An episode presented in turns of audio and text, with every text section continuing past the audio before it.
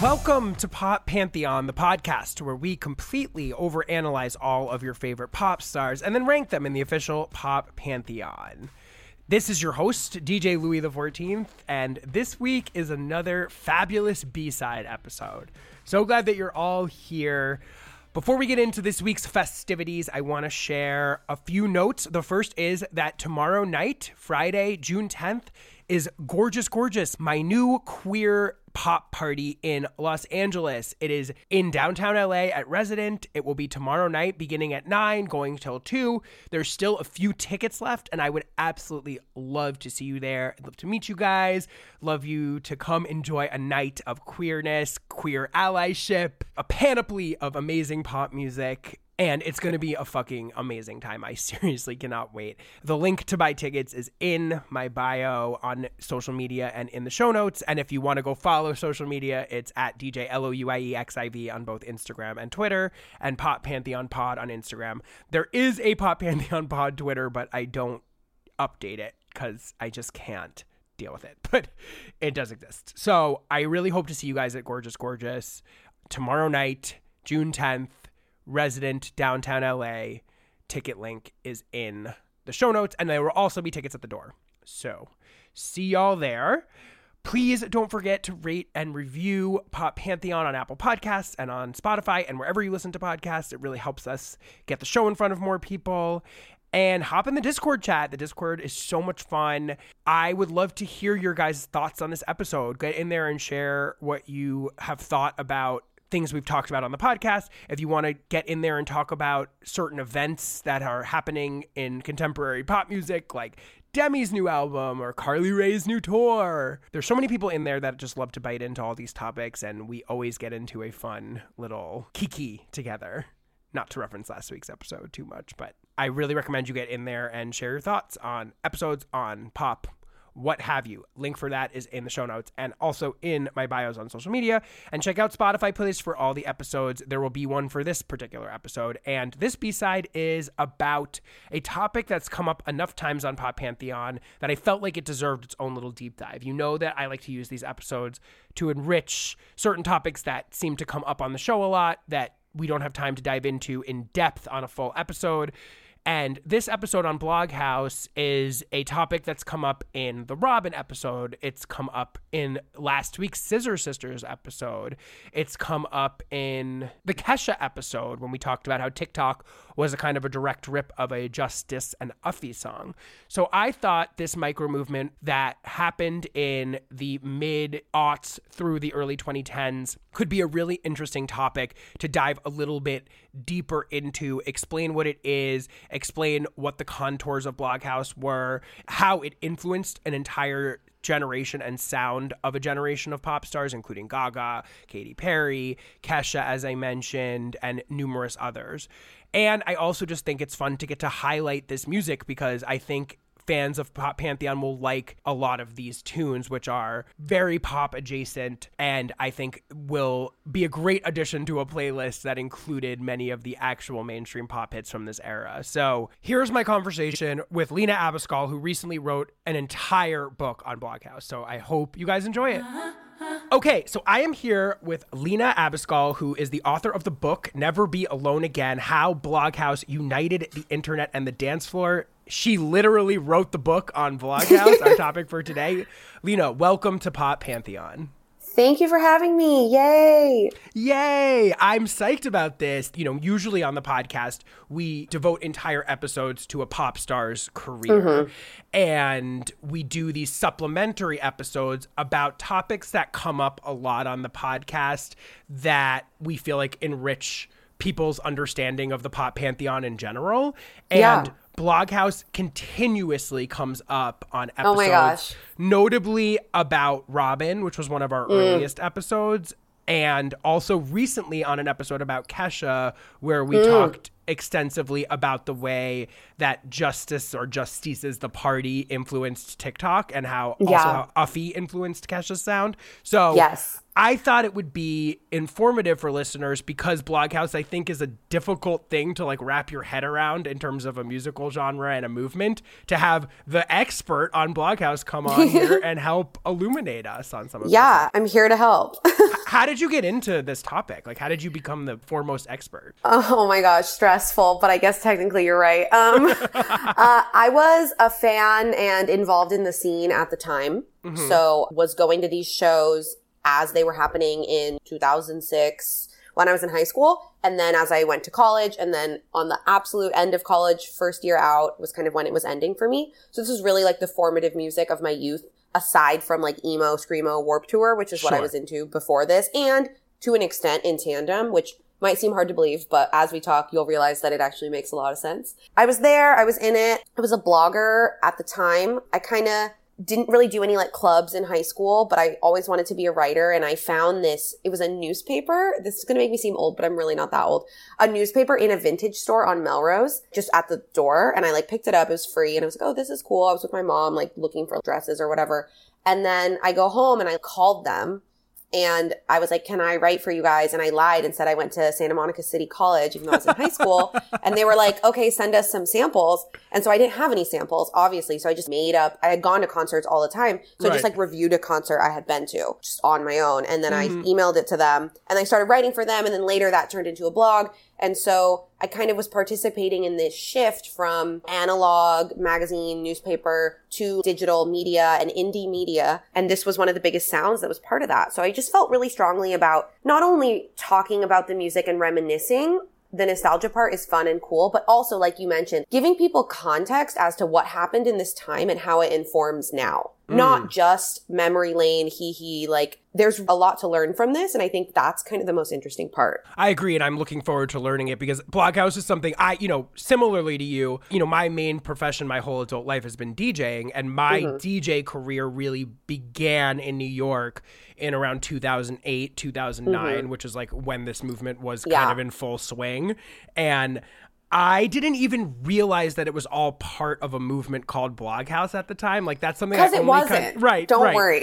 yeah, like I just remember this era of Simian Mobile Disco and Yeah. Justice and Uffie, as we talked about, and Cut Copy and yes, totally. Crystal Castles, and this whole vibe was so huge to the point where even though I've always been mostly focused on pop as a DJ, that stuff was so big at the time that even if I was doing a pop set, you could kind of play that stuff in the club Mm-hmm. Yeah. in, in the same breath as you would be playing, as we mentioned, like Gaga and Kesha, and like Totally. there was connections there. And I also remember, weirdly enough, thinking before Gaga really happened and she was dropping songs like "Beautiful, Dirty, Rich" and stuff like that, that like somehow that was tangentially connected to Bloghouse in a weird way. Mm-hmm. Totally.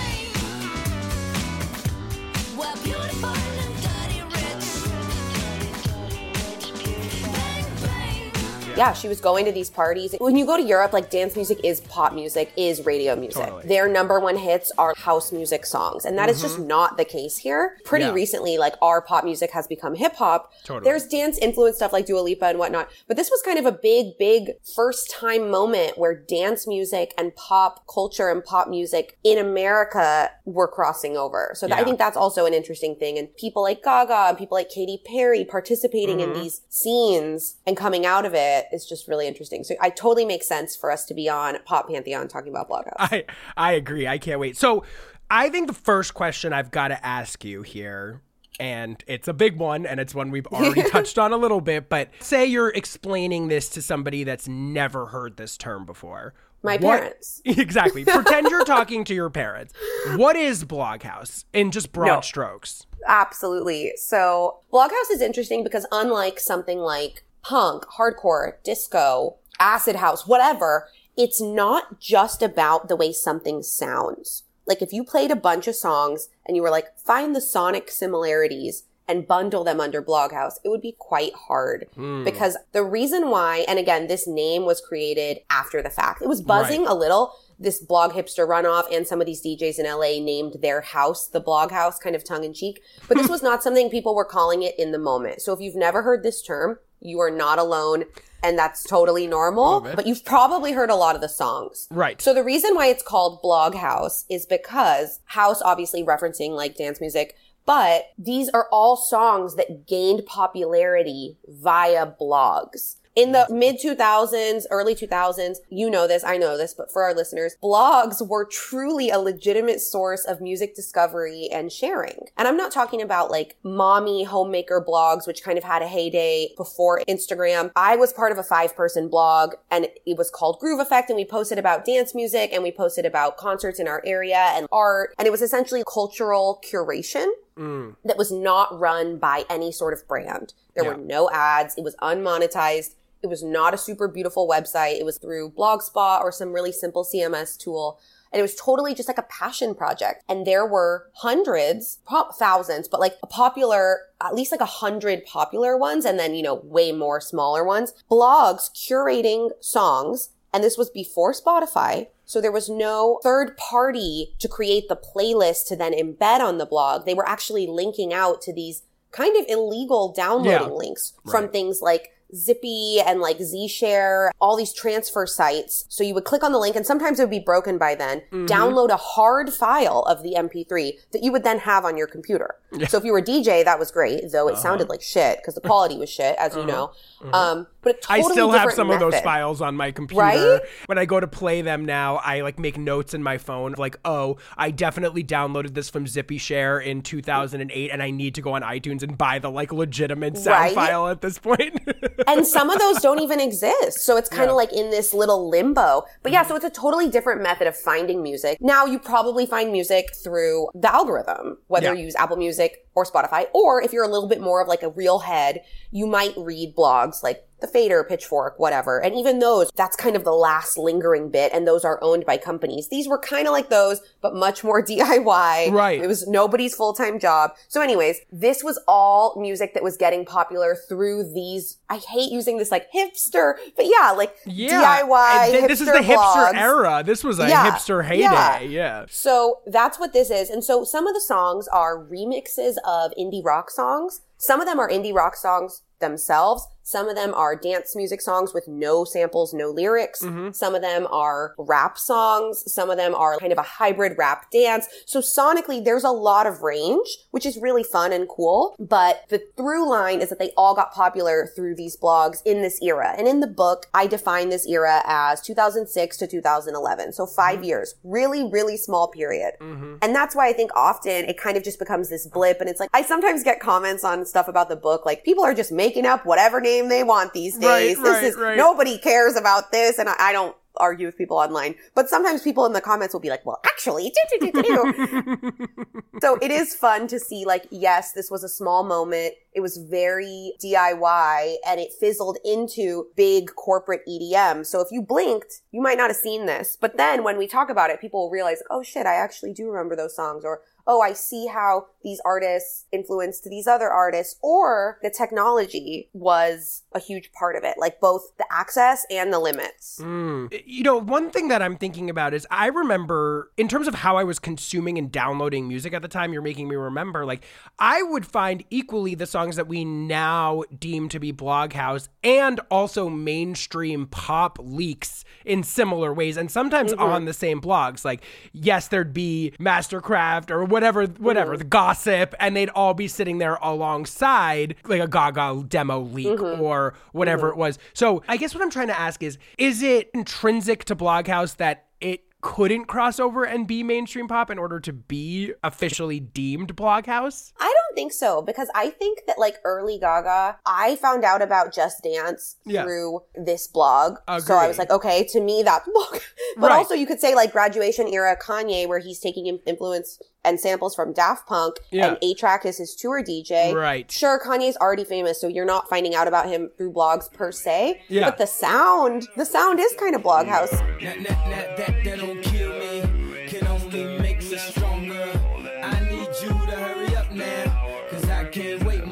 Longer. I know I got to be right now, cause I can't get much stronger.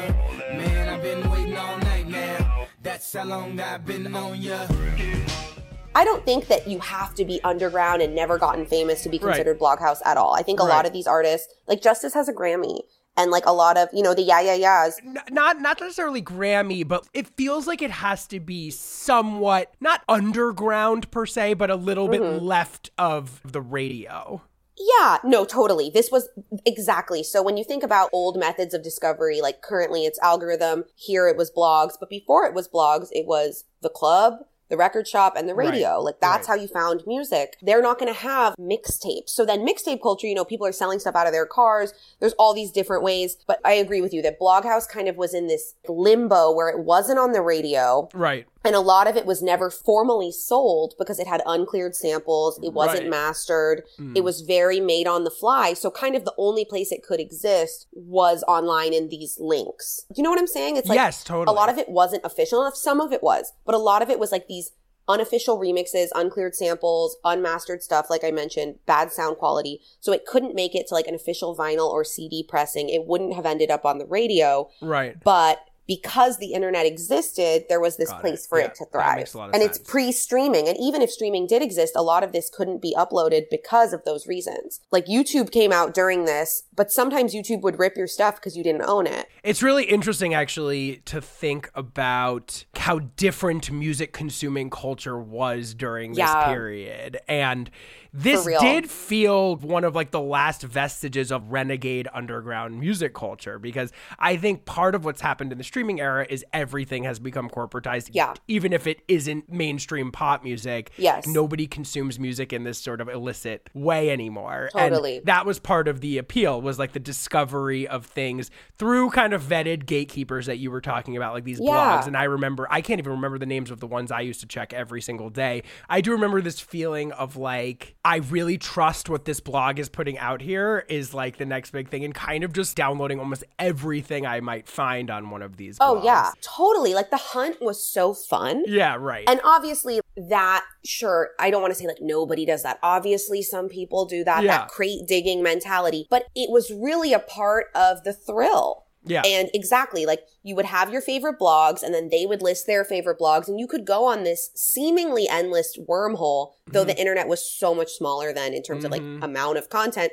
than now. It felt massive because we were all on it for the first time kind of. Like I talk about in the book, during this period, internet at home in the US went from like 40% of people to 60% of people. A lot of people were getting smartphones for the first time. They were Yeah. getting iPods and portable music that at scale, not a CD player for the first time. This wasn't that long ago. Yeah But th- all of those elements really play into that sort of like hunting culture. You would think, okay, the internet's out. There's all this technology, so everyone can have all these songs. yeah Why wasn't corporate America, corporate wherever, jumping on the opportunity to do this and the, like they are now? And the reason is because this is coming off of the back end of Napster. yeah So they're like, oh shit, music, we're fucked. We're never, how are we going to make money? yeah the whole game has changed. We don't want to touch that with a 10 foot pole. Right. And this is only for five years. Right. Then they're all over it because right in those five years in between the demise of the old world and Napster and Spotify, Apple Music, for five years, all of these bloggers, DIY people made their own ecosystem. And then after the fifth year, America's like, oh shit, we have the blueprint of how to do this. Let's go in. Let's make our own Right. music festivals, our own music blogs, Right. our own modes of discovery, our own algorithmic curation. But they didn't want to do that until they knew there was a demand. Yeah. So this was unknowingly Right. setting the precedent for a lot of stuff that we now know. You know, you're making me think two things. One is also I think we didn't use social media in the same way that we do now. So these blogs almost functioned as a way of discovery that maybe would now be something that would happen on Twitter or TikTok mm-hmm. or whatever. Yeah.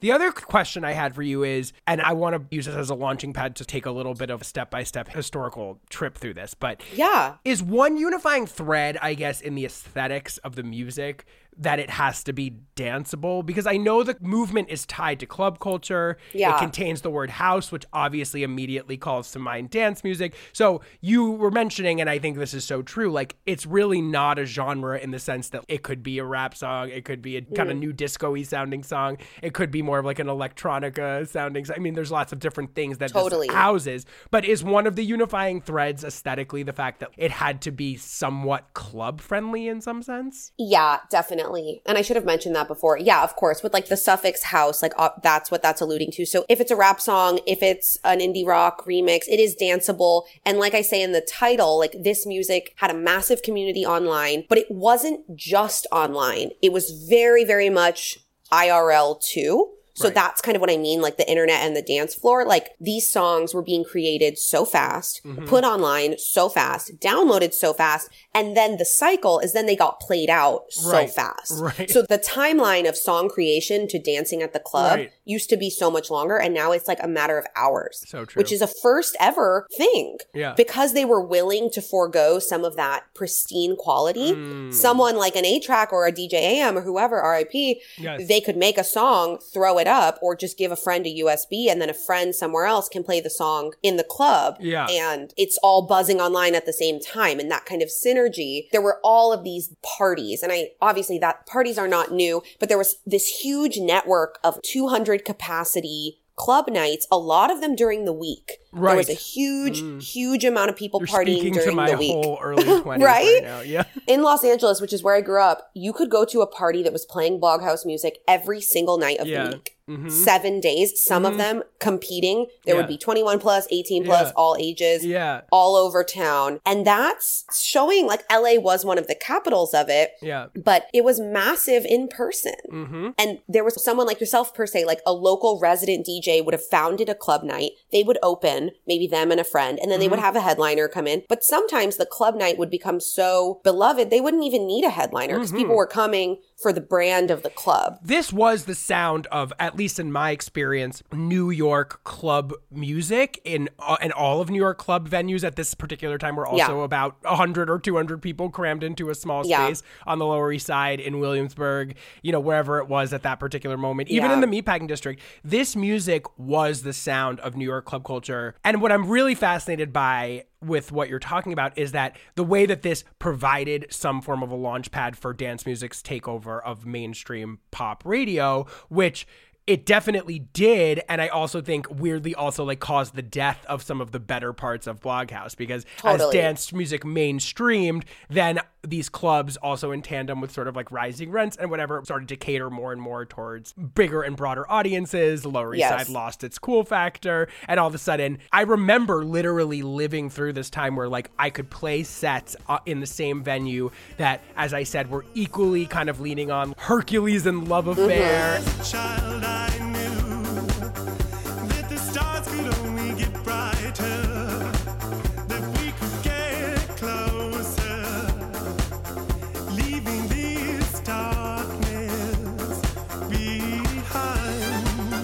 as they were on whatever the big pop hit was of the moment and slowly it would transition to the point where it was like you couldn't play those records anymore One thousand percent because the audience had shifted. And Yeah. again, I hate to be one to like, oh, now it's uncool. Blah Yeah. blah. blah. Like you Yeah. know, there's so many factors. But just like you said, when you asked about is it does it have to be dancey, I think that my answer is yes because in tandem, this was also the latter end of the Strokes LCD sound system, like Mm-hmm. exactly. guitar Right. music, Right. and that being so big, getting remixed. Was an accessible point for many to go from indie rock to dance Mm. for the first time. The Rapture literally has that song that's like, people don't dance no more. They just stand there like this.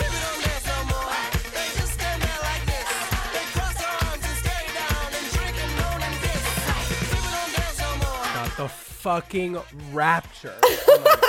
Cowbell. That's kind of, you know, what was happening. It was that cool, I'm wearing my vintage sweater and I'm Yeah. looking too cool for school with my fake glasses. Yeah. Kind of like looking pissy because that was what was cool. And then finally they kind of start tapping their toe, moving their arms a little. And suddenly someone goes from being, oh, I don't dance to heel clicking to a Chromeo song. Right. And that pipeline happened real fast. So exactly what you're saying. it's a fascinating combo of I think also sort of like ironic hipster culture in the sense that like when you're talking about the indie rock movement that preceded it, if you're talking about the Strokes, if you're talking about that whole wave,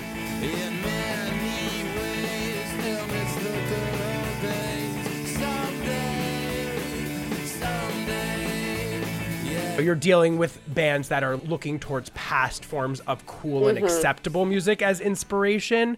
And I feel like what's also unique about Bloghouse is take a group like Chromeo, they're sort of cherry picking what were seen as uncool forms of dance mm-hmm. music in the past, disco, things that were deemed cheesy and sort of taking them through their like ironic hipster lens and like making Yeah. them cool. That was such a huge part of that movement. Like 1000%. It's campy. it's campy, like incorporate, like sort of making cool again genres that had been like kind of culturally derided in the past. totally.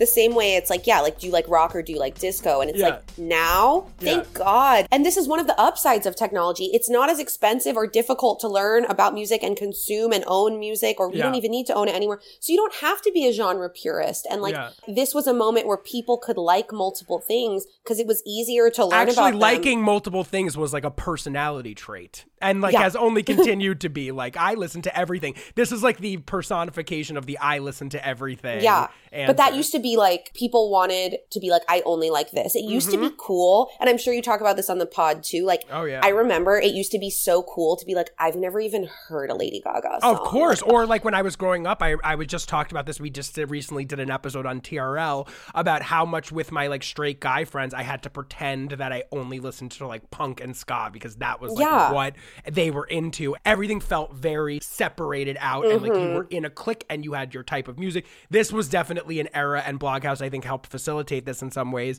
where being into lots of different things and also the poptimism happening concurrently to it where like it was cool to be like yeah I listen to this cooler underground music and I'm also understand that like Bad Romance is a great song. Like you know what Exactly. I mean? Exactly. That was like a the moment. this was moment of duality. Yeah, yeah, yeah. Like you would think like it's so dumb that that even had to be I like know it's But ridiculous. it's, it, this really was a culture clash. And just like you were saying, the way that the indie rock music is picking from like grunge and also like 70s rock, but Right. like cool stuff. Right. And then this is picking from like cheesy 80s Yeah, stuff. And yeah. it, it's almost like a rebellion. It's not cool, but something about it was cool. It was cool. I- they made that stuff cool. They made they gave it the patina. Yeah. Because that music is cool and great. It's really Yeah. only the fact that it suffered from racism, homophobia in retrospect. Yeah. And also like, you know, Fun uh, as hell. and also a looking down upon like the tastes of younger people. Like that was Yes. a huge part of. So before we go on, I'd love if you could just give us like a short kind of broad strokes history of Bloghouse. Let's start with this. What do you see as the big boom or the beginning of this movement? Like how did it start? Who were the major groups in the beginning? Yeah, absolutely. So, kind of as I was mentioning, to understand why Bloghouse felt new and radical in any way, you have to think about what dance music was like at the time, which mm-hmm. was in the US again. Like, obviously, it was more mainstream in Europe. It was Moby.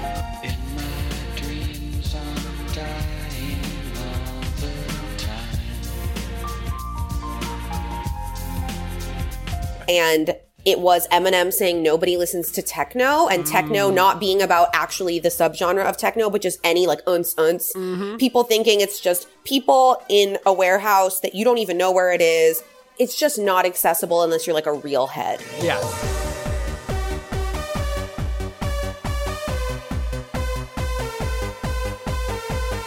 It existed. Obviously, rave culture is so cool and has existed, especially in LA, and New York, but like it was not even close to the mainstream. Right. So that's where we're at. another very hip hop dominated period of popular music. The early and mm-hmm. mid 2000s. I mm-hmm. talk about this on the podcast a lot. Were a time in American mainstream music where everything felt like it had to be hip hop adjacent, whether you're talking about actual kind of crossover rap stars like Ja Rule, Nelly, whatever, mm-hmm. or you're talking about the mainstream pop girlies of the moment, your Jennifer Lopez's, etc. All had to kind of be conversant more with R&B and hip hop than with dance music at this Yeah. particular time. Yeah, exactly. Like we go from pristine pop to more hip hop. Yeah, right. What the industry would have called capital U urban music. Exactly.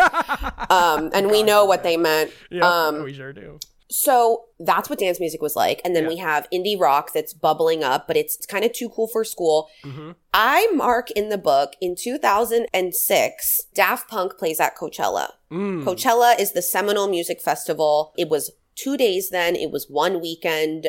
It was not what it is now. It wasn't even what it is in 2012. It was so different. But Daft Punk plays and they put them in a small stage. And this is when they do the pyramid set and it just ignites something. And again, this is anecdotal, but like it ignites something in American youth in party culture that is unlike anything else. Mm. And that sound, obviously Daft Punk has been around for like over 10 years by then. That sound is present in so much of Bloghouse. And also Daft Punk being affiliated with their manager, Busy P, who creates Ed Banger Records, who signs Justice, blah, blah, blah. Like you can track it from there. What is that sound when you say that sound? I don't know. I felt like it was like accessible to rock lovers because it was Right. head banging, like, mm, zoom, zoom, mm-hmm. and mm-hmm. you're like, it, you feel this like intensity, like this alien rave. Yeah. Well, I think I Um, think if like if some like kind of Euro dance music is very synthetic, there's a funk to what Daft Punk does, Yeah. but using electronic instruments. It's like Yeah. synthesized funk dance music or something like that. yeah.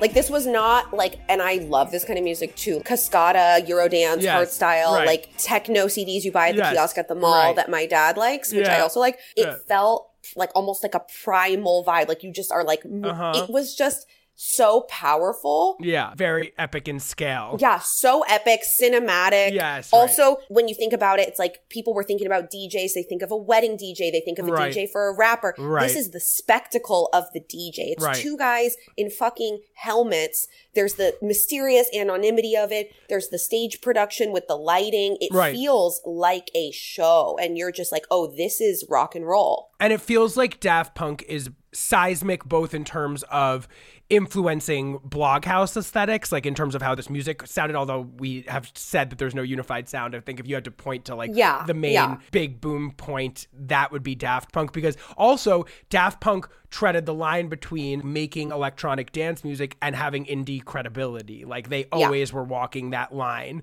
And Yeah.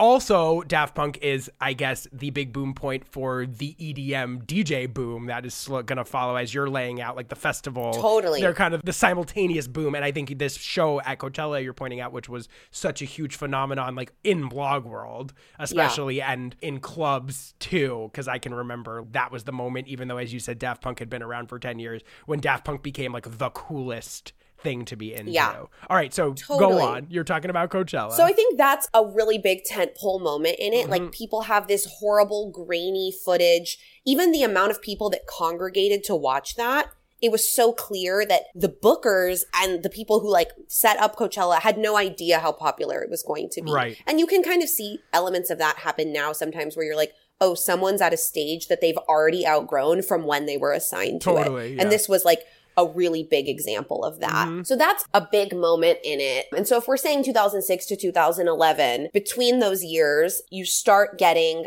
a lot of now that dance music is getting more popular among young cool people, if you want to promote an indie rock artist as that's kind of tapering off, you get these people to remix their songs. So one indie rock song would have like 10 remixes, five official, a bunch unofficial, whatever. What's a good example? Oh my gosh, I love the Yeah Yeah Yeahs Heads Oh, yeah. Will Roll A-Trak remix. That's a classic.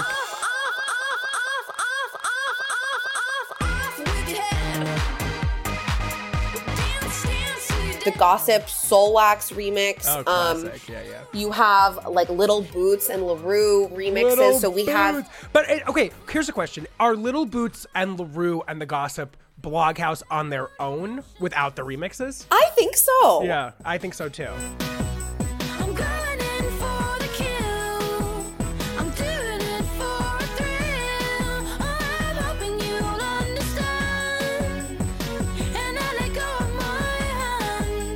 Those songs were buzzing Yeah. On blogs and they weren't being played on American radio. Yeah, it's so true. They were like alt pop, Mm-hmm. but now that alt pop has the resources of mainstream pop, someone like a Tuvlo, Charli, it's like Right. sure they're alt because of their look and sort of Charli would have been Bloghouse. Yes. If what was going on with Charli right now was happening Yes. in 2007, she would have been deemed Bloghouse. Totally, Charli and AG would have been like the cool blog house Yes. BFFs. Right. And this speaks to what I mentioned earlier about Robyn, which is that this has always been the big mystery around Robyn to me is that Robyn, in one world, you could have seen things going differently for Robyn, and she's Katy Perry. You know what I mean? Like her Yes, music isn't yes. so sonically dissimilar to Katy Perry's, but because I guess she always had the patina of being like just sort of to the left of the center or being like Mm-hmm. incredibly cool or whatever it is, I feel like Robyn was kind of part of this bloghouse movement, especially on that self-titled pre-dancing on my own, whatever that Yeah. was, the one with like Cobrastyle and like with Yeah. every heartbeat felt like it was part of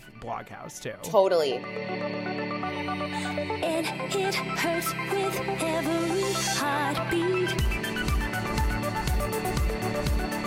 And I think with Robyn, maybe it's because she's from Sweden and they Yeah. have their own pop lineage and like her appearance, her dancing style, working with like Max Martin. Like Yeah. she has all the resources, but she wants to do her own shit. And Yeah. that's what I love about her. Uh-huh. But even someone like Katy Perry, I mean, was going to all of these parties. Sure, Lady course. Gaga was going to all of these parties, both photographed by the Cobrasnake, who was like the main photographer of the time. They were going to Right. Dim Mak Tuesdays. Like they were in this scene Dim Mak sure. Tuesdays. Li- listen, Lady Gaga, I remember before all of it happened, associating her with the gossip. Mm-hmm. It felt like she was part of this, weirdly enough, which maybe was just the marketing strategy working on me or whatever. But I think she was. she felt in conversation, even sonically and aesthetically, with this on some level. Oh yeah, totally. I mean, I saw Lady Gaga open for Steve Aoki at like a Puma free party.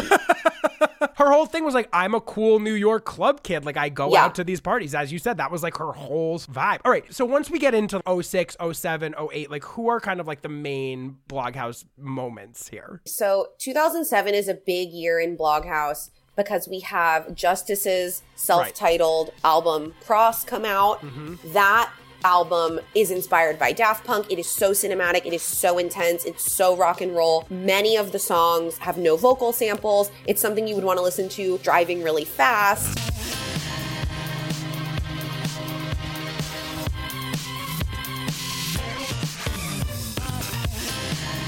But then you also have a song with Uffie. It's, it's party started, right? Let's get drunk and fly. You with me, so it's alright. I'm gonna stay up the whole night. Then, of course, you have DANCE, E, which is one of the most known Bloghouse songs. Right. So, do the DANCE E, one, two, three, four, five. You know, Yeah. like that song, people singing it in the club, people dancing to it. You can like put a name to a face. That song is just so big in this.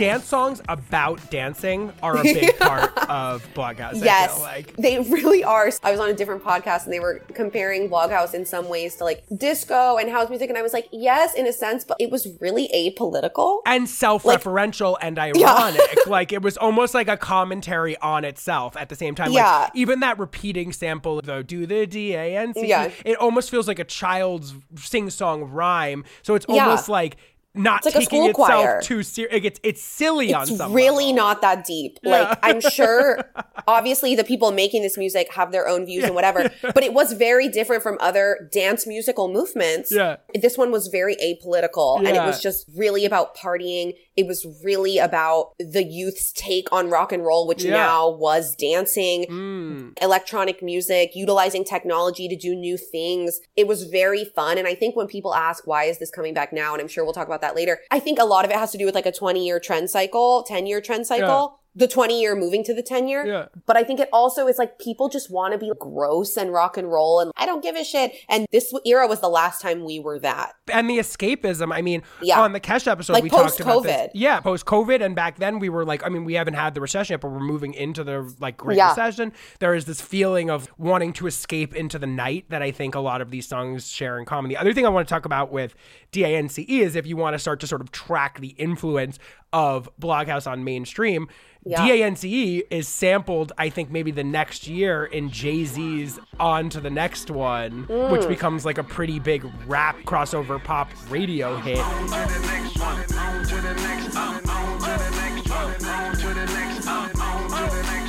And that was also an era where I remember Jay Z and Beyonce in particular, maybe because of the Solange connection, who and like Solange feels like somehow mm-hmm. tangentially related to this movement, was bringing Jay Z and Beyonce to like festivals. And Yeah. they were out seeing like Yeah. Grizzly Bear and like 1000%. you know, so when you hear a song like "On to the Next One," which is just like essentially a Swizz Beatz rap banger from like Yeah, I love that oh song. Yeah, that that has a prominent sample from Justice's D A N C E. Yeah.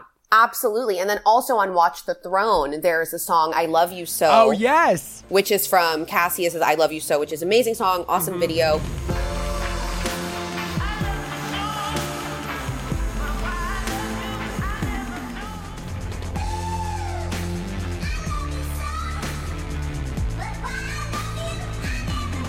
Put you, if you will, that the throne's burning, Rome's burning, and I'm sitting in the corner all alone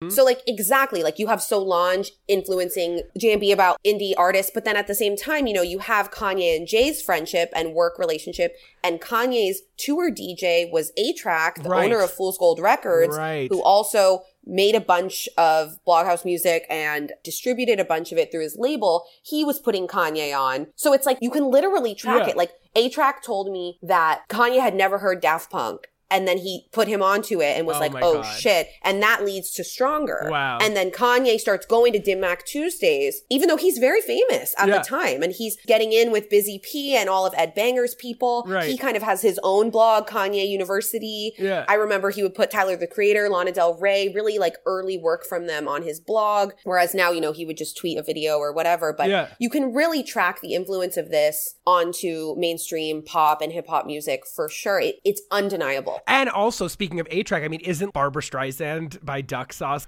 a kind of Yeah. quintessential Bloghouse song? Yeah, absolutely. It's so silly. That's a really good example, also, just like a strident, banging dance song that Mm-hmm. centers around an incredibly ridiculous, repeated sample. Like, Yes. Barbra Streisand.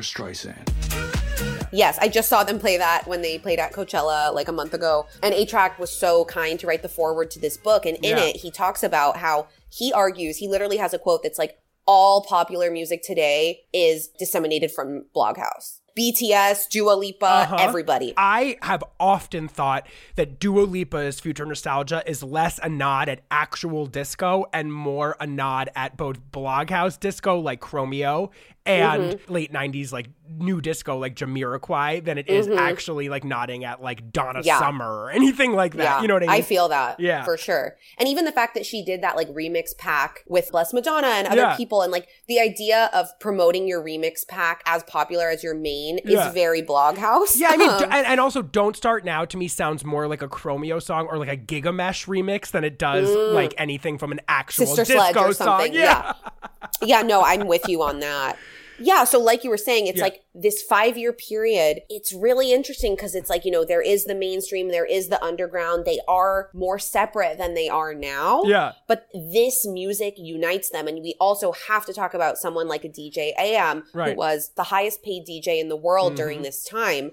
And he and the playing- creator of open format DJing, more Mm-hmm. or less, which is like if you go out now and see a DJ, this is what I do, this is what a lot of DJs do. And the art form is essentially mixing very fast and playing lots of different disparate sounding things together. Mm-hmm. Like so if you go out and you hear a DJ and you're like, oh my God, like how is he connecting this contemporary rap song to this 70s disco song to this night, whatever, like blah, blah, blah, Yeah. blah, blah. DJ AM was essentially the big boom of that particular form of DJing and was the Totally. best at it ever. And because of that, the nature of that, he's a perfect bridge Yes. from this underground, internety, small clubs to he was literally dating Nicole Richie, who's BFFs with Paris Hilton Right. and Lindsay Lohan and Britney Spears are going to these clubs in Hollywood that are literally down the street from these other clubs in Hollywood. And there's stories about him testing his mixes at the Bloghouse crowd because they were a little bit more judgy. And he would Mm-hmm. Right. say, like, if it hits here, then I can go play it at my $100,000 gig later. Totally, totally. And he was getting all of these songs in his email from Nick Catchdubs of Fool's Gold and A-Trak and getting CDs from Paris. And he's playing them out to the most famous people in the world. yes. And so he's really straddling that. And so that's like a perfect example of how these things were bridging. And I think also with dance music, if everyone's association is just like uns, uns, uns, Yeah. 12 minute songs with no Right. vocals, which is obviously not all of it, but that's a stereotype. And then you have these songs that are structured more like pop songs. Totally, They're I was just gonna say They're this. three minutes, they're Yes. Mm-hmm. three and a half minutes. They have either original vocals or they have vocal samples that are repeated and they're structured in this chorus call and response way. I mean, if So you think about these anthemic choruses like "We Are Your Friends," I mean, what and uh, like sort of like Mm-hmm. scream along chorus, or if you're talking about like a remix of an existing indie pop song like A-Trak's remix of the Yeah Yeah Yeahs. Yeah, Heads Will head, Roll. Heads with your Yeah, roll. yeah. Heads will Yeah. roll. These are centered around screaming a chorus more Yes. so than sort of like your, as you were saying, your sort of like 12 minute house song that was built around drops and many times vocalists sort of like Mm-hmm. exactly. drop and release. So it's really accessible to people that are maybe like wouldn't have considered themselves fans of dance music or they'd be like I like to go to the club Right. and dance to pop but they weren't listening to it by themselves. So I think it was like a pop lens on Yeah. dance. And that speaks to the poptimism thing, which is that like it didn't matter that these songs were pop; eh, they could still be cool, and that's what's mm-hmm. such a I think is so foundational. I mean, we talked about Charli, we've talked about Robyn. Like, there's this whole movement now of, of pop stardom that we talk about frequently on the show of like mm-hmm. what we call niche legends on the show, which are like mm-hmm. people that make pure pop music music essentially, but yet like have no charting hits and are sort of seen and, and work as an indie band might have worked in Yes. the 2000s, like Charli, Carly Rae Jepsen, you know, Yeah. Robyn, Rena Marina. Sawa, Rina, Marina, Rina Sawayama. I mean, it's like Mm-hmm. a whole world that exists now that I think really kind of came out of this movement essentially. Like Yeah. it, this movement opened up the realm for those artists to exist essentially. Yes, yes, All right, so you were talking about Justice in 07. What happens next?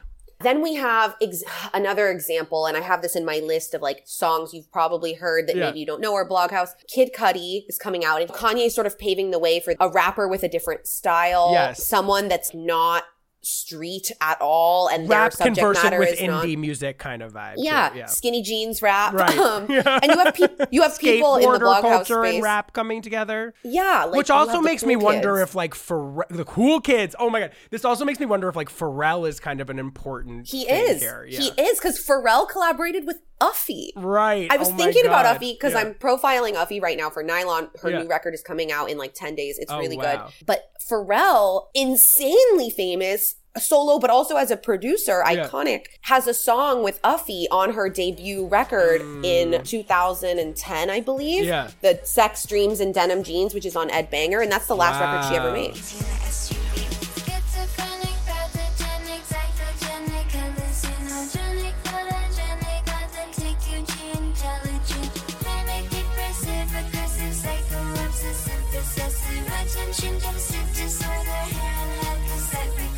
In we start getting this indie quote unquote skateboard adjacent skinny jeans rapper culture which is great it's like more room for more people to do this and so the people in the bloghouse space that are killing it in that are maybe like the cool kids who are really taking from boom bap Yes. 80s rap Pedal down the yeah. Wheelies on the front, pedal down the foot, yeah. Wheelies on the front. I'm on the dyno with the black mag, black mag. Dyno with the black mag, black mag, black mag. Dyno with the. But then we have someone like Kid Cudi, and we have Day and Night, which is an interesting rap song in the sense that it's down tempo, it's kind of depressive. Yeah. The subject matter is dark. It's really prescient actually to what most rap sounds like today. At the time, it seemed kind of different. It was one of the big moments for like emo rap, like that is mm-hmm. now de rigueur. Everywhere. Yeah. Yeah.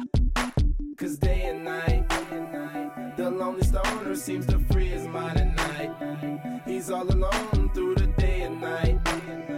The lonely loner seems to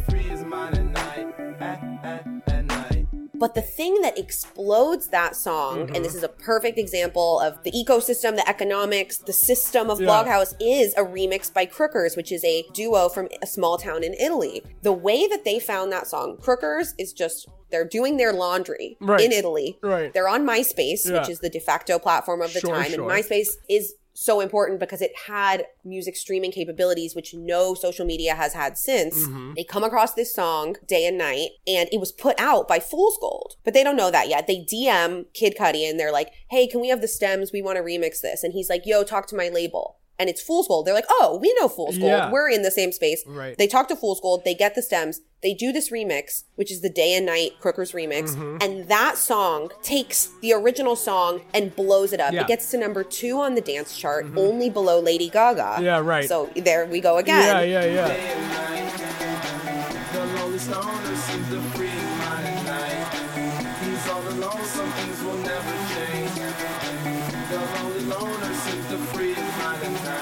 At, at, at night.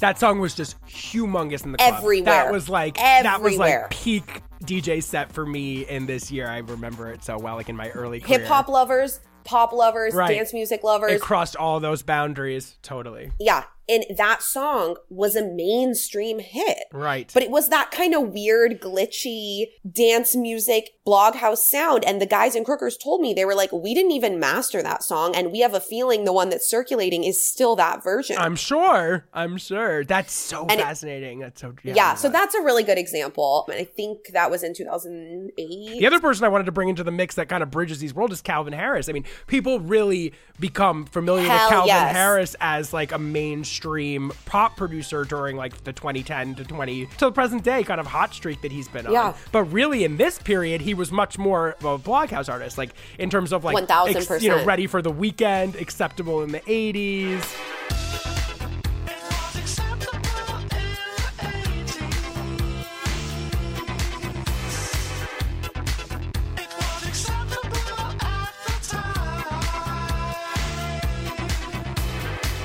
That was right around 08, right?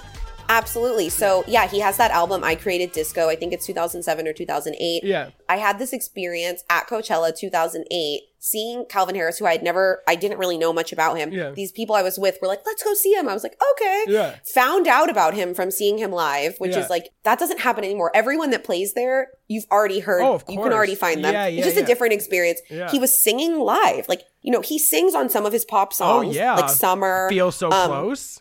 Yeah, which are amazing. I love Calvin Harris. I couldn't get an interview with him for the book, Yeah. which breaks my heart, but obviously he is discussed in the book. Uh-huh. But he's a great example of like, he was kind of this like lanky, not hot Yeah. Scottish boy Right. singing, playing synthesizer, really taking inspiration from cheesy elements of the 80s, kind of creating this persona of this like ladies man. Yeah.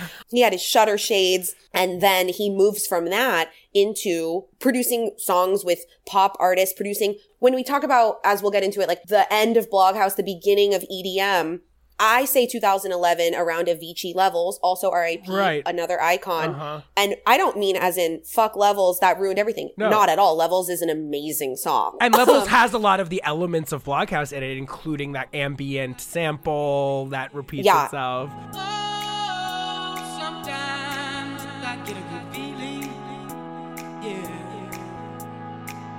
It takes everything we learned from Bloghouse, but it has this pristine, perfect, expensive studio sound Yeah. that's ready to be licensed by the NFL for commercials, Right, which right. is what happened. Right. Followed by every other commercial ever. Calvin Harris, where Avicii wasn't making music in Bloghouse at the time, but I'm sure was learning from it, Calvin Harris was. And then he kind of takes a step back, reemerges, gets super fit, new teeth, dates Taylor Swift, Slick. and becomes a pop star, never sings live again Right. and then starts being one of the first examples of the like billion dollar Vegas EDM residency Totally. ecosystem and headliner music festival culture, DJ as a rock star, where even though he's making these songs, all he has to do perform live is DJ them. Yeah. He's a really good example of someone that took everything they learned from this. Diplo is as well. Mm, Um, Diplo. and- How have we not talked about Diplo? and took their notes and became mainstream pop Phenomenons. famous Yeah. famous famous produced so many songs on the radio like rihanna beyonce sampling pond de is diplo's transition like there's just they're two really good examples of people who really crossed over I feel like Feel So Close in a weird way is a pivotal shift because I feel like Feel So Close is a song that has elements of Bloghouse in it, but also Yes. it feels like one of the superlative early EDM explosion yes songs. that's in 2011 i remember when that song came out Mm-hmm. Yeah, yeah, yeah. Like, it's so it really comes from sounds of bloghouse but the production obviously the whole package around it is pop and major label ready there's no stopping us right now. I feel so close to you right now.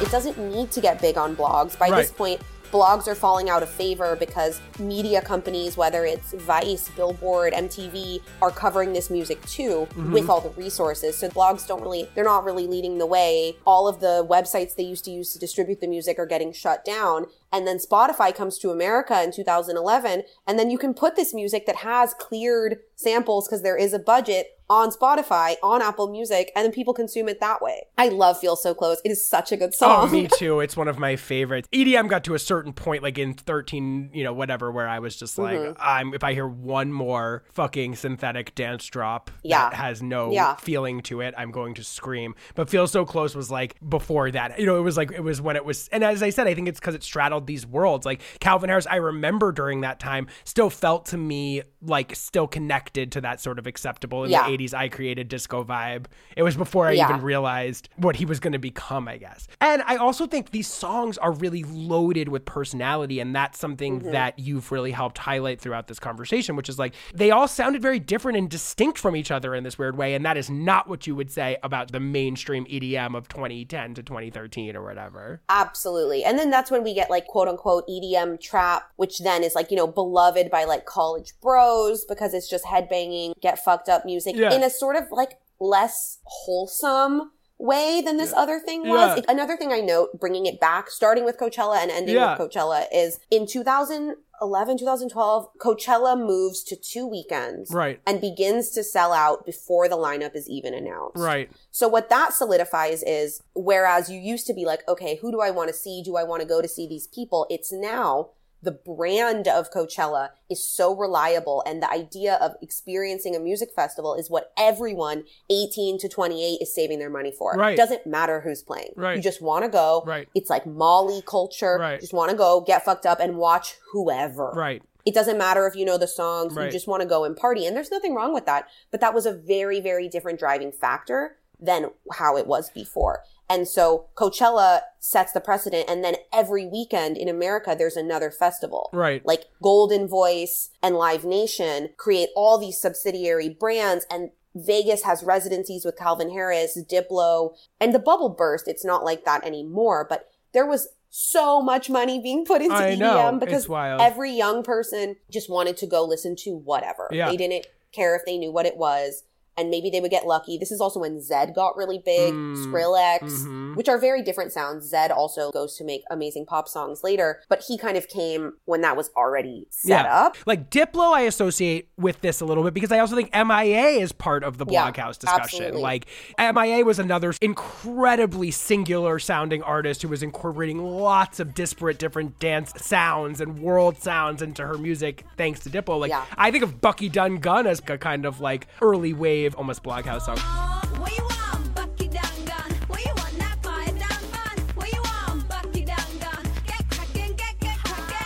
Yeah, MIA, Santi Gold. Yeah, Santa Gold. Yeah. I think something we haven't touched on is I feel like a huge part of this movement was the technological advances in music Yeah. production. This had a DIY feel to it, a lot of it. Like a lot Mm-hmm. of this felt like this was getting made not in some expensive music studio, but on your laptop, on Ableton and and Logic in your apartment. And that was such a huge innovation that was occurring simultaneously to this. Like most of these DJs weren't booking time at, you know, whatever hot shot Mm-hmm. studio in LA or New York. They could make these big sounding, expensive sounding records, even if they were sort of like rough around the edges, that could get played in a major club setting next to, you know, more ma- mainstream, super pristine pop songs. And they could do the entire thing on their laptops. Absolutely. I mean, obviously there is gatekeeping and there were barriers, but in terms of music production as well as music distribution and consumption, there's more software than ever before. Also, like Serato Scratch Live is coming out and DJing live changes, as I'm sure you obviously you know.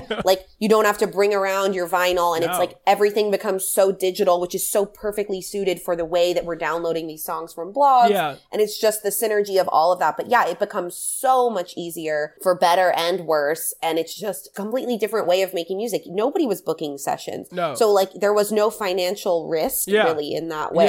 And they're not clearing samples. It's like they're just ripping shit online and making it themselves. And then with these latter end Calvin Harris or Yeah. Diplo or Zedd or Yeah. Avicii, those things are being made, even if the demo is being made on a laptop, it's being made in a studio, it's being mastered by a super professional person. Not only is the marketing package more professional, but everything about the recording is too. Mm-hmm. It just sounds so different. I like agree. it sounds so pristine, and some of the character is lost in that for some more than others, but it's because finally it can be on the radio, it can Yeah. be in commercials. I was gonna say, like, I feel like maybe some of the points where this starts to maybe wind down. I mean, you're gonna know better than me, but I really keep wanting to talk about pumped up kicks because Oh yeah. I mean, I don't know if Pumped Up Kicks qualifies as the Bloghouse song. I mean, in a way, I remember associating it with like Empire of the Sun, and Mm-hmm. which I kind of would think is adjacent to that. And then also, the sounds of Bloghouse really became mainstreamed in the ways we were talking about. But also, like we talked about TikTok and Uffie. I mean, a song like Katy Perry's birthday on Prism doesn't sound that different to me than like a Chromeo song like Jealous. Like at a mm. certain point, these things start to like mash together in a way that sort of like mm-hmm. takes off the underground coolness factor of Yeah. the Bloghouse sound and thus kind of like ends it as a thing. That's a great point. Something like Pumped Up Kicks, Foster the People, or Empire of the Sun, they're really great examples of like, whereas that sound might have existed, the Twelves remixing Two Door Cinema Club. Right. I love that. Now, instead of having an indie rock band remixed by an electronic act, you just get Right. an indie group Right. that already sounds like the hybrid. Exactly. And it's, you skip the That's steps. exactly it. Do you know what I Exactly mean? And Empire of the Sun is interesting because like they were participating in radio single culture. Like they have one big song, but Yeah. they were getting booked in festivals everywhere, and they had this very elaborate stage performance. It was Mm-hmm. built for music festivals, and music festival culture is booming at this time. People are going to see them even though they just know that one song.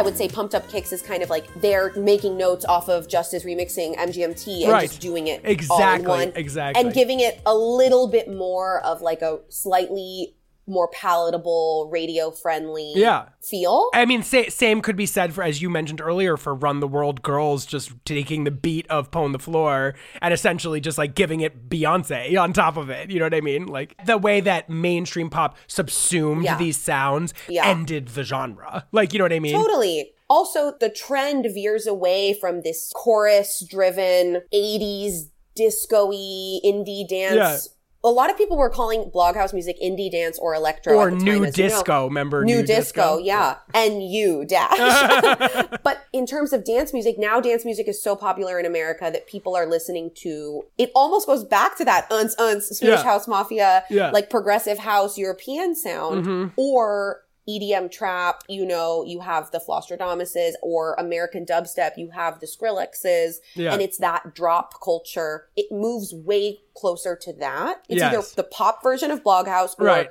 the new popular dance music in America. Totally. All the blogs kind of shut down. Right. A lot of the parties that were playing this music shut down because they have too much competition from these like ticketed events being thrown by these large promotional companies. And the few ones that sustained kind of have to change the music that they were playing, Right. as you mentioned, because the people that are going don't want to hear the other stuff. So they have to start playing EDM, dubstep, whatever. Mm-hmm.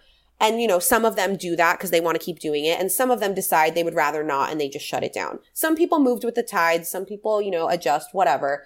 But all of those things, the in-person clubs, the moving from illegal downloads to Spotify, the hmm. blog shutting down in favor of mm-hmm. other stuff, all of these things are happening in tandem overnight. And suddenly there's kind of no landscape for Bloghouse as we knew it to exist. Yeah. But you can still hear bits of it in songs today, like we said. I want to ask you about, I guess we'll start with what are, if you were going to just introduce someone to Yeah. Bloghouse who really Yeah. had never heard any of this before, maybe they're younger, maybe they're a Zoomer. Mm-hmm. What are like the five essential Bloghouse songs? Yes. So I made my list. I made my two lists. Okay. So OG just like perfectly defined this and were very, very popular at the time. We have Uffie's Pop the Glock. Yep, iconic. The clock, the pop, the clock, the pop, the clock, the pop, the clock, the pop, the clock, the pop, the clock, the pop, the clock, the clock, the clock. Sound like Twister, fast as hell. I rock this beat in. Extremely influential on TikTok. Yeah. And again, we're talking about TikTok by Kesha. Not the TikTok, not TikTok, the app. um, the Day and Night Crookers remix of, Kid course. Mm-hmm. Cudi, as mentioned. Amazing pop, hip hop crossover hit, an example of a remix being bigger than an original, and it forges a relationship between them. They end up working together on the Crookers album. We have DANCE by Justice, Mm-hmm. super singable. Dancey song. We have the namesake of the book, which is We Are Your Friends, credited as Simian versus Justice. It originated as a rock song by the indie rock band Simian, gets remixed by Justice, and then instead of just being a remix, it's kind of a collaboration. Mm-hmm. So that's the, the iconic call and response because we are your friends. DJ turns down the volume, audience screams back, You'll never be alone again.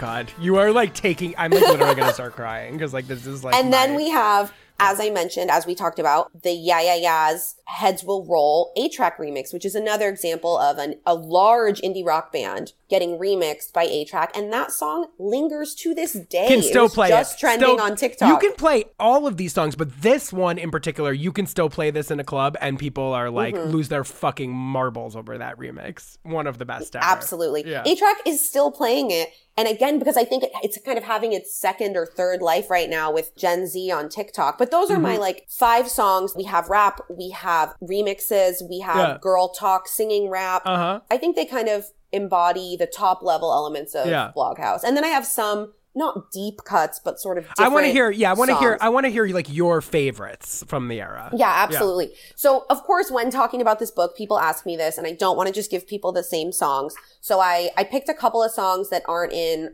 Okay. some other lists that I've made. Okay. So, the first one we did talk about a little bit, which is ADD SUV, which is the Pharrell and Uffie song. Uh huh. Really fun. Perfect example of people say this was some blip that no one knew about. Pharrell knew about it. Yeah. You know, Yeah. it's a Well, great Pharrell, song. Pharrell has his ear to, has always Pharrell kind of had his ear to the ground. Yeah, yeah, yeah. He knows. That's a really fun song. It's Uh-huh. from the first Uffie album. Yeah. Stuck on Repeat, the fake blood Ah, remix of Little Boots. Stuck on repeat. on Oh my god, little boo. Where is little boo? Find her. Stuck on repeat.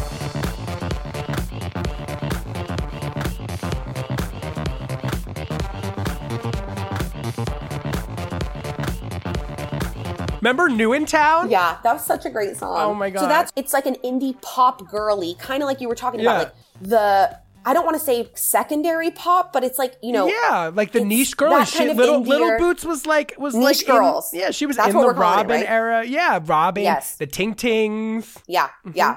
So that's a great remix. Fake Blood. Okay, then I have To Protect and Entertain, Busy P and Murs, remixed Uh-huh. by Crookers. This is a fun one because like Murs from Living Legends, he's like an OG rapper's rapper, Uh-huh. collaborates with Busy P, the founder of Ed Banger Records. And this song is so fun because the lyrics are all about a night out in LA in the Bloghouse era. Wow. So we talk about going to Cinespace, going to the Standard Hotel, getting photographed by Cobrasnake and Ronnie's photo booth. There's so Oh many little God. Easter eggs. Yeah. LA, city of smog, seamsters, hipsters, sneakers, blogs. I got the fly from Amoeba Records. I called up P and I said, yo, let's check this. I heard at these rave things, chicks get naked. And I got a dick that's as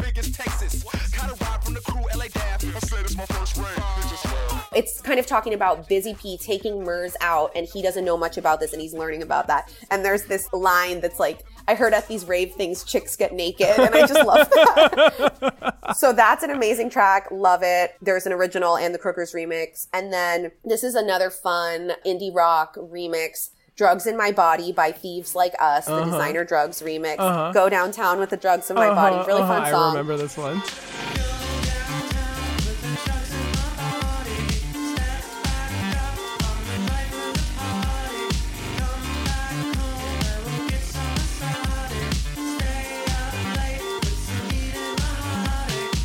And then I was thinking about my last one. I wanted to put something by MSTRKRFT, which is another great example because Jesse from MSTRKRFT was in Death from Above 1979, like a hard, garagey, heavy rock band. And then as he shifts from that to dance music, that path is very clear.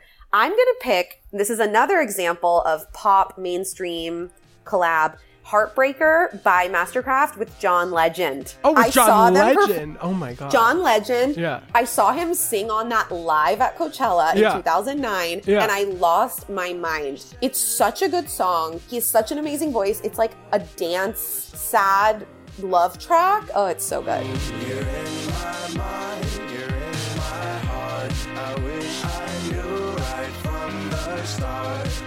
Of my you break my heart, a heartbreaker right from the start. So those are my songs. Thank you so much. Can I throw a couple in the mix that I just have like have come to my mind? during- Okay, one. Cut copy, Hearts on Fire. Oh my gosh.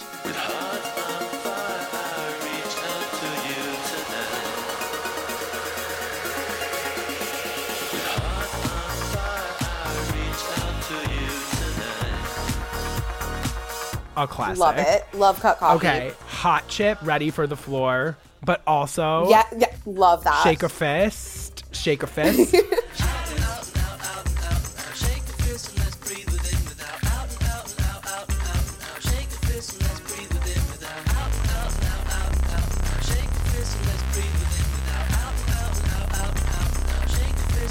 Girl, okay. I'm just like, as I have you here, these are just like flooding Yes, into yes. my mind.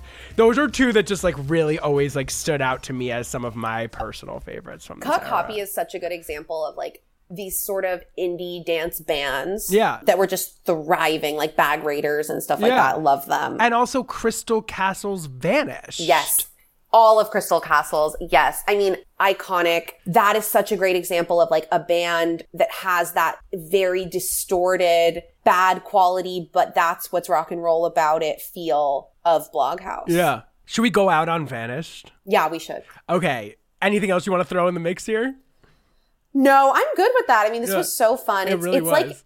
you know, it's so fun to talk about this with you because of the focus of the podcast being like pop and Yeah. This is part of It is. the pantheon. you I know. I'm so glad Um, we got to do this because it's just like, as I said, we talk about this all the time, and I feel like people are kind of like, "What the fuck are they saying?" Exactly. So Fair. this Yeah, was- I hope this was- gave some people It really did some context. And also, if you And- if you liked this, definitely go get Lina's book. It's called "Never Be Alone Again: How Bloghouse United the Internet and the Dance Floor." Because I think people are going to listen to this and realize they love this music. Absolutely. You know, if you like this, please, you know, pick it up. It's on Amazon, it's at whatever bookstore. It has over 50 different interviews and so many interesting, fun stories, and will really paint the picture for you. And it has some fun little treats thrown out there. For example, Bloghouse horoscopes. So if you get it, please at me, and I would love to hear what you think. Okay, so let's go out on Vanish by Crystal Castles. Yes. Lina, thank you so, so much for being on the show. Of course, thank you for having me. Give us